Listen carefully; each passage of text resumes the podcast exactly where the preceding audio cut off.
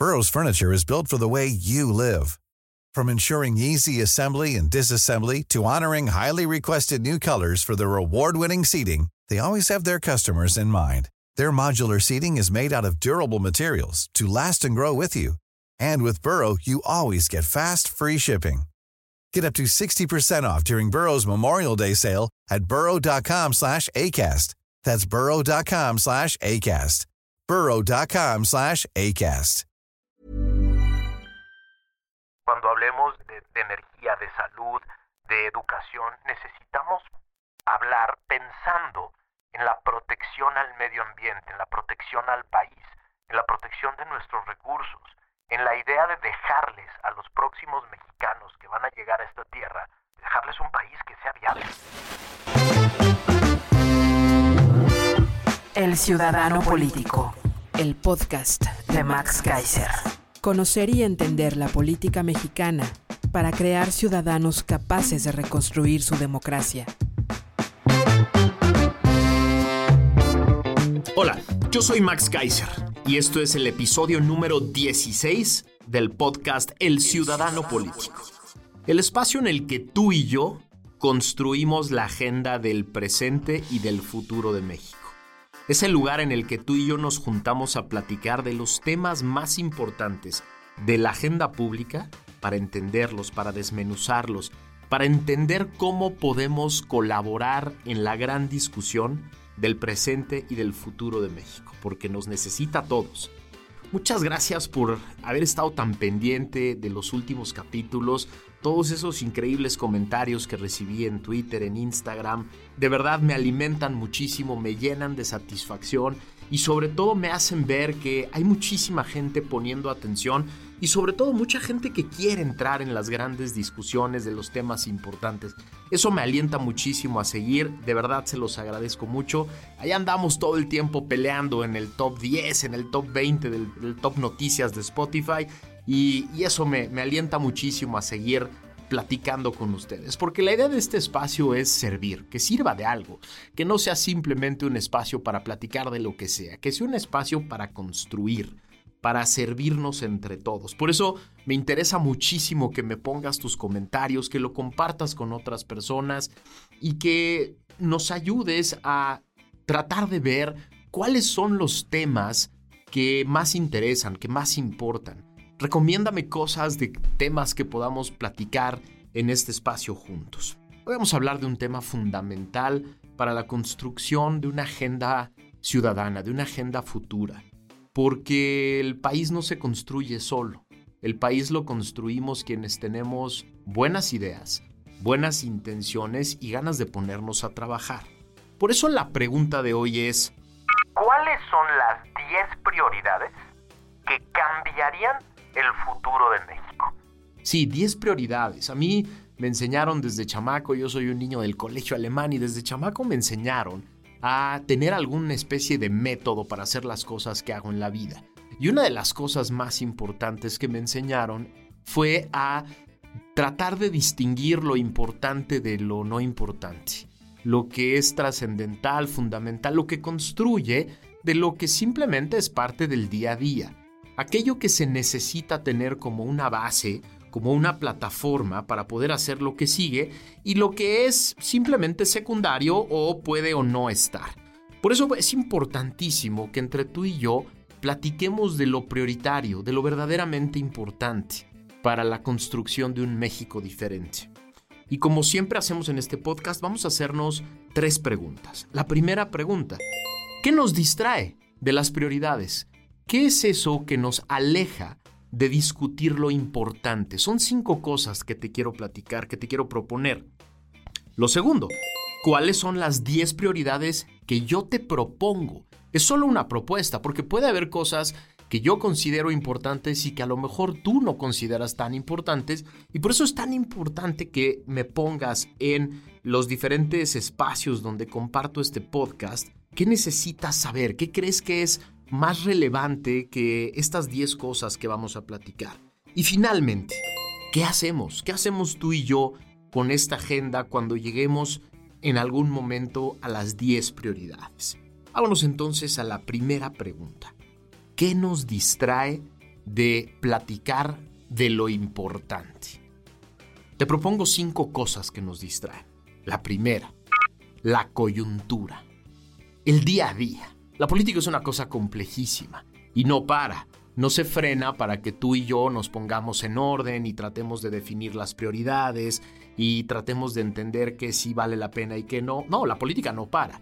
Todos los días hay una coyuntura especial, hay un escándalo nuevo, hay un gobernador que ya agarraron, una persona que ya metieron a la cárcel, otra que salió de la cárcel, un escándalo de corrupción nuevo, explotan los cohetes en eh, Hidalgo, Tula tiene una explosión, se inunda no sé qué, etc. La coyuntura es lo de todos los días y nos distrae mucho.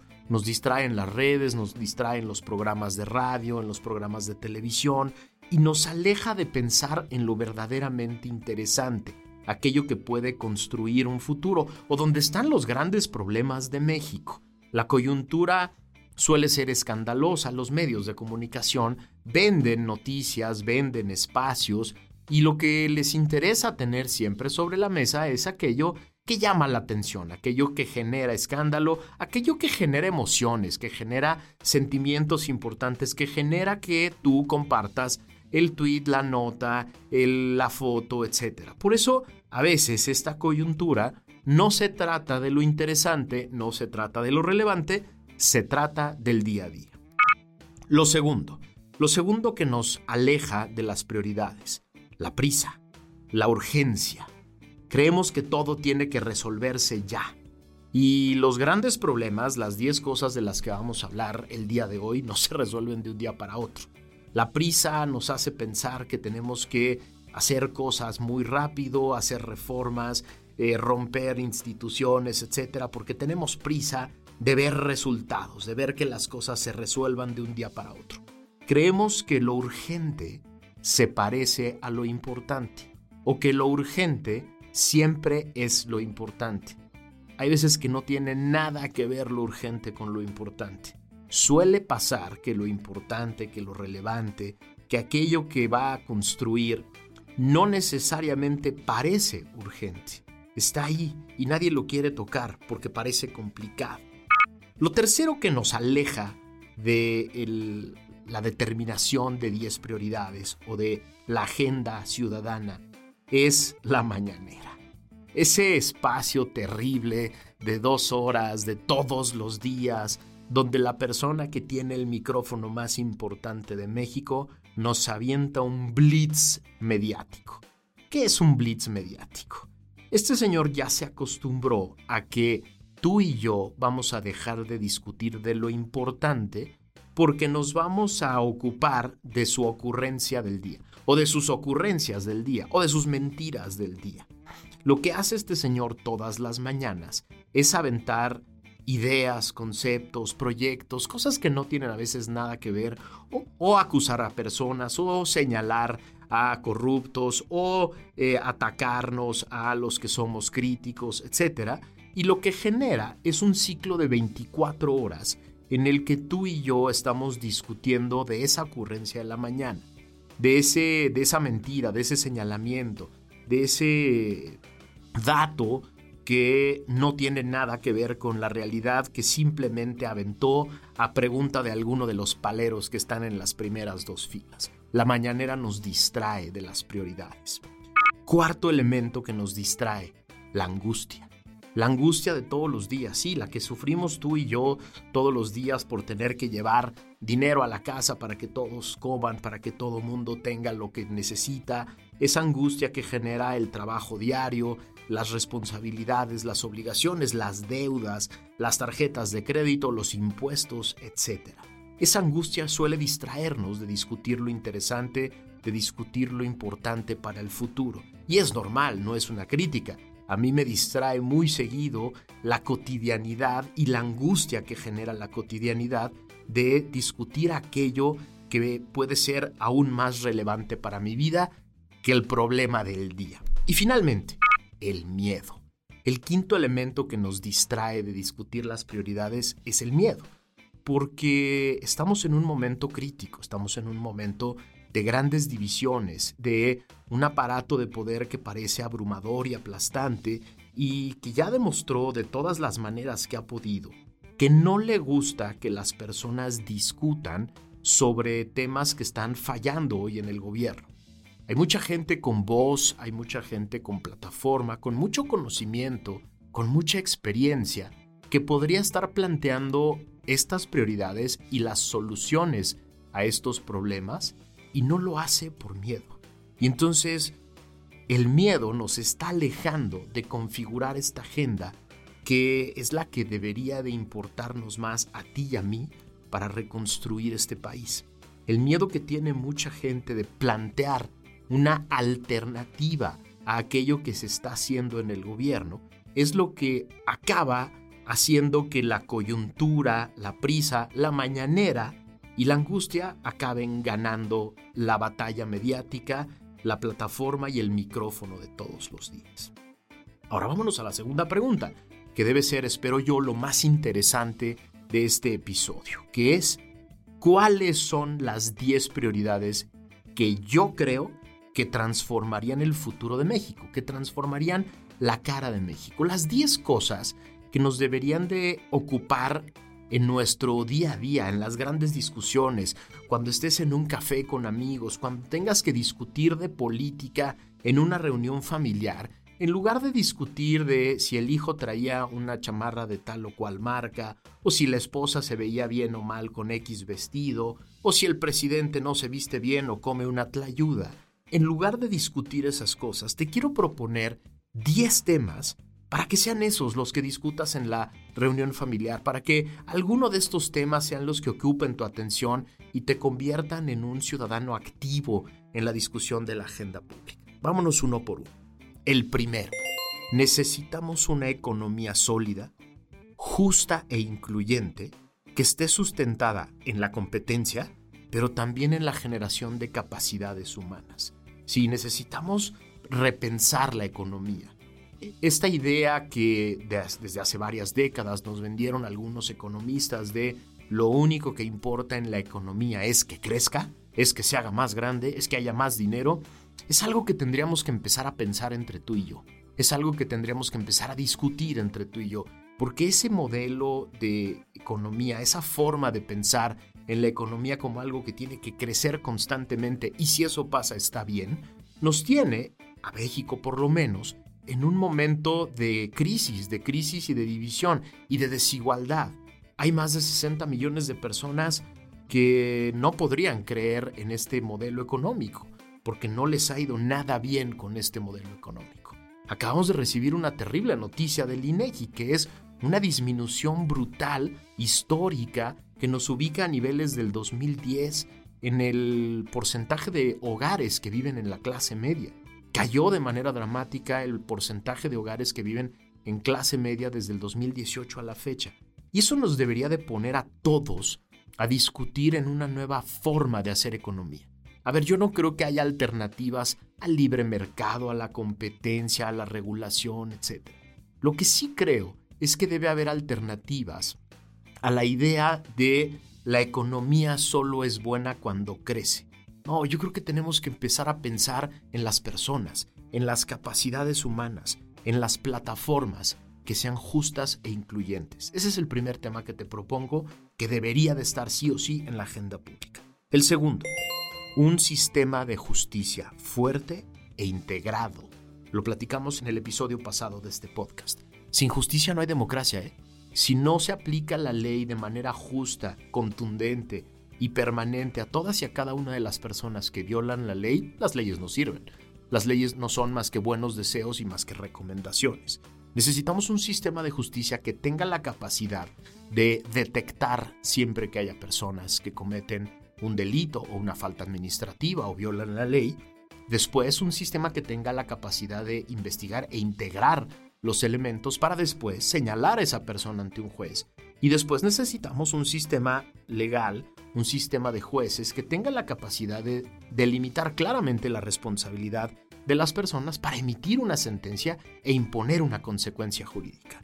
Eso necesitamos, un sistema de justicia completo, integrado, con órganos autónomos e independientes, pero que tengan la capacidad de coordinarse entre sí para poder dar justicia, como un servicio público permanente. Tercer punto de la agenda que te propongo. un sistema de seguridad pública eficaz y respetuoso de los derechos humanos. ¿Qué quiere decir respetuoso de los derechos humanos? ¿Qué quiere decir eficaz? Son dos palabras que parecerían contrapuestas, o por lo menos así nos los han hecho ver. Nos han hecho creer algunas personas, algunos académicos, algunos políticos, que un sistema eficaz no puede ser respetuoso de los derechos humanos o un sistema respetuoso de los derechos humanos no puede ser eficaz. No, sí se puede los dos. Sí se puede tener un sistema de seguridad pública que sea eficaz, que tenga la capacidad de identificar claramente a las personas que van a ser desleales a la población, que van a generar violencia, que van a generar delitos, que van a generar peligro, riesgo para la población y tener la capacidad de sacarlos de la sociedad respetando sus derechos humanos. Es importantísimo mantener el equilibrio de ambos. Sin un sistema de seguridad pública eficaz, tú y yo vivimos siempre con el miedo de salir a la calle. Pero con un sistema que no es respetuoso de los derechos humanos, vivimos todos con el miedo de que el Estado vaya más allá de sus funciones y sus capacidades. Cuarto elemento de una agenda ciudadana. Un sistema anticorrupción que sea completo y que sea efectivo. Sí, lo que necesitamos es que el Estado se autorregule, que desde adentro del Estado haya un sistema capaz de identificar cuando alguien está utilizando las funciones y las facultades, el poder, para generarse un beneficio propio y no para generar un beneficio público, un servicio para todos, un servicio al público. Tenemos que tener un sistema que tenga la capacidad de identificar casos de corrupción, de investigarlos adecuadamente, de sancionarlos y de aprender de cada uno de ellos para generar buenas políticas de prevención. Quinto elemento. Necesitamos un aparato de gobierno profesional, capaz, eficiente e íntegro. Si nada de lo que acabamos de platicar y de lo que vamos a seguir platicando funciona, si tenemos un gobierno de amateurs, un gobierno de personas incapaces, ineficientes y corruptas. Es imposible que tú tengas en un restaurante una buena comida si en la cocina hay unos abogados que no tienen idea de la cocina preparando la comida. Es así de sencillo. Igual en el gobierno. No puedes tener seguridad, educación, salud, etc. si lo que tienes es una bola de amateurs que solo responden a cuestiones y a lealtades políticas y son además personas que quieren utilizar el poder para beneficio público. Sin un aparato de gobierno que sea realmente profesional, eficaz, que sea capaz, eficiente e íntegro, no hay manera de lograr un cambio en este país. Sexto elemento. Un sistema de contrataciones públicas que sea palanca de desarrollo. Es importantísimo que este gran aparato, que gasta más de 500 mil millones de pesos al año solo en el gobierno federal tenga la capacidad de generar bienes públicos, cosas que nos sirvan a ti y a mí, cosas que le sirvan al gobierno y además lo hagan a través de la competencia y el desarrollo y que generen que esta economía de la que platicamos en el punto 1 tenga la capacidad de desarrollarse y desenvolverse adecuadamente y que nos incluya a todos. Necesitamos un sistema de contrataciones públicas que compre medicinas a tiempo, que construya la infraestructura que necesitamos, que dé la mejor tecnología al sistema de educación pública para que puedan nuestros niños eh, estudiar adecuadamente, que genere las mejores condiciones para las personas que trabajan al interior del gobierno, que equipe de manera adecuada al ejército, a las Fuerzas Armadas, a la Secretaría de Seguridad Pública y las policías para que puedan combatir el crimen de manera adecuada. Un sistema de contrataciones públicas es crucial y además si se hace bien, evitamos este riesgo que hoy permanentemente tenemos de que sea el gran generador de escándalos de corrupción. Séptimo, séptimo punto básico de la agenda. Un sistema de educación pública de calidad que genere capacidades y habilidades. Hoy es dramático ver en este país cómo la vida de las personas se separa desde la decisión familiar, desde la capacidad familiar, de que un hijo estudie en el sistema de educación privada y en el sistema de educación pública. No podemos aceptar vivir en un país en el que la definición de las posibilidades de éxito de una persona sean en qué familia nace, a qué familia llega, en qué parte del país nace una persona. Eso no puede ser un país justo e incluyente. Un país justo e incluyente no puede permitir que la vida de una persona se determine por la capacidad de su familia de pagar o no una educación privada. Necesitamos una educación pública que sea lo suficientemente capaz e integral para construir habilidades para que las personas de cualquier región, de cualquier familia, de cualquier sector socioeconómico tengan por lo menos la oportunidad de tener una buena. El octavo punto es fundamental y es una de las cosas que a mí más me duelen en este momento, que es un sistema de salud pública que proteja a toda la población. Este gobierno ha tomado terribles decisiones que han implicado que más de 15 millones de personas en los últimos dos años, 15 millones, ¿eh? pierdan acceso a la salud pública. Este, este cambio, esta destrucción del Seguro Popular y cambio al INSABI provocó que 15 millones de personas no pudieran ahora proteger la salud de los suyos. Esto, esto es intolerable en un país como el nuestro y necesitamos empezar a reconstruir este sistema de salud que sí, no era, no era suizo ni danés hace unos años, pero tenía por lo menos la plataforma y el camino adecuado. Le faltaba muchísimo, muchísimo. Le faltaba dinero, le faltaba tecnología, le faltaba integridad, le faltaban muchas cosas. Pero tenía capacidad de ser arreglado. Tenemos la obligación moral, ética, los mexicanos de reconstruirlo para que un pequeño que tiene cáncer, pero no tiene una familia que lo pueda llevar a Houston, también tenga la oportunidad de salvar su vida. Ese, es así de fácil, ¿eh? O lo que necesitamos es construir un sistema de salud pública que permita que un pequeñito de la Sierra de Oaxaca que no tiene recursos tenga la oportunidad de salvar su vida y tener una vida plena. Noveno punto. Necesitamos una política energética que genere competencia, que genere suficiencia y que genere sustentabilidad. Y esto nada tiene que ver con esta vacilada de la soberanía energética. No, en ningún lugar del mundo se está peleando hoy por generar energía solo en casa o solo con los recursos de casa, o peor, solo a través del gobierno. No, en ningún lugar del mundo desarrollado está haciéndose esto.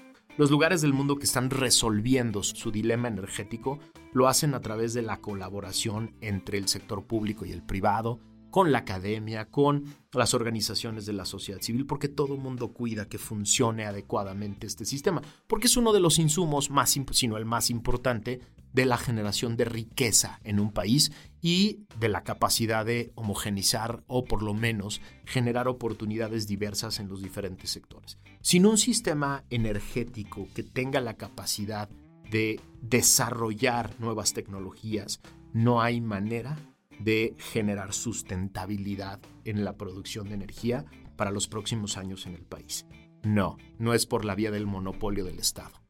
Eso es una vacilada que probó ser no solo falsa, sino absolutamente ineficiente y generadora de todo tipo de escándalos desde los años 70 y 80. Y finalmente, el punto 10. Necesitamos una política de protección al medio ambiente que haga sustentable al país para las próximas generaciones. Todo esto que acabamos de platicar, los 10 primeros elementos, tienen que desarrollarse pensando siempre no en mañana, no en este sexenio, ni en el sexenio que viene. Tenemos que pensarlo para los próximos 100 años. Tenemos que dejarle país a las siguientes generaciones. Entonces, cuando hablemos de economía, cuando hablemos de, de energía, de salud, de educación, necesitamos hablar pensando en la protección al medio ambiente, en la protección al país, en la protección de nuestros recursos, en la idea de dejarles a los próximos mexicanos que van a llegar a esta tierra dejarles un país que sea viable, dejarles un país que sea vivible, que sea habitable. Estos son los 10 puntos que creo yo deberían de estar concentrando permanentemente nuestra atención. Son los 10 elementos, no los inventé yo, son los 10 elementos que están en las grandes agendas internacionales, de las organizaciones internacionales, de los países aliados, de las grandes plataformas políticas de los países exitosos, que entienden que si no se arreglan estas 10 cosas, no hay viabilidad hacia el futuro. Ahora, la última pregunta que siempre nos hacemos tú y yo, que es la más importante, ¿qué hacemos? ¿Qué hacemos con estas 10 cosas ahora tú y yo? Te propongo tres cosas. Lo primero es informarnos. Tenemos que informarnos adecuadamente de cada uno de estos elementos. Si queremos entrar en las discusiones, si queremos formar parte de las discusiones, primero tenemos que estar informados. No, no te pido que seas un doctor en cada uno de los temas y que seas un gran experto en cada cosa. Tener la información básica de cada uno de estos elementos es fácil y es accesible. Yo voy a tratar de hacer todo lo posible para que estos 10 elementos sean todo el tiempo el paraguas de este podcast y de todo lo demás que hago. Estos 10 elementos serán siempre mi guía para ofrecerte a ti, ofrecerles a ustedes información que los ayude a ser parte de la discusión. Porque dos, la segunda respuesta a la pregunta que hacemos es, hay que participar en las discusiones. Aunque no seas experto, aunque no seas experto en política económica, hay que entrarle a la discusión de la economía. Aunque no seas experto en educación o en salud, hay que entrar a las discusiones, aunque sea para preguntar. Un gran maestro a mí me decía siempre, eh, yo distingo a mis alumnos genios de los que no lo son, no por sus intervenciones, sino por sus preguntas. Participa en las discusiones preguntando, preguntándole a las personas que saben, preguntándole a las personas que están hablando del tema. Es una gran manera de participar en las discusiones porque además se genera debate. Y finalmente, hay que participar políticamente y hay que exigir a los próximos candidatos y líderes políticos de los diferentes partidos que estos 10 puntos estén en las agendas de los partidos. Esa es quizá la parte más importante. Nuestra contribución más importante en este tema es que estos elementos sean los que guíen las agendas de los partidos. Hay que exigirles que dejen de hablar eh, de vaciladas como quién va a estar en el muro de la Cámara de Diputados o si tal o cual día es el día de la abejita africana o de... No, hay que exigirles a los partidos políticos que ocupen su tiempo y nuestros recursos discutiendo los grandes temas, estas 10 prioridades, o las prioridades que acordemos que son las que más importan para este país. Hay que exigirles que eso sea su agenda de discusión y que su energía y nuestros recursos se inviertan en eso. De eso se trata este podcast y me encantaría ver tus comentarios y leer acerca de qué opinas de los 10 temas, si son los 10 que necesitamos, si hay más, si alguno de estos no es tan importante, porque a partir de ahí yo trataré de servirte mejor en este podcast tratando de desmenuzar cada uno de estos elementos. Te agradezco muchísimo como siempre por haberme acompañado y te invito a que me ayudes a compartir este podcast con todas las personas que creas que quieren entrarle ya a las grandes discusiones. Sígueme en mis redes, soy Max Kaiser75 en Twitter y lo mismo Max Kaiser75 en Instagram. Ayúdame a través de esas redes a generar la discusión y a entender qué necesitas de este espacio para que podamos ser mejores ciudadanos políticos. Nos escuchamos la semana que viene.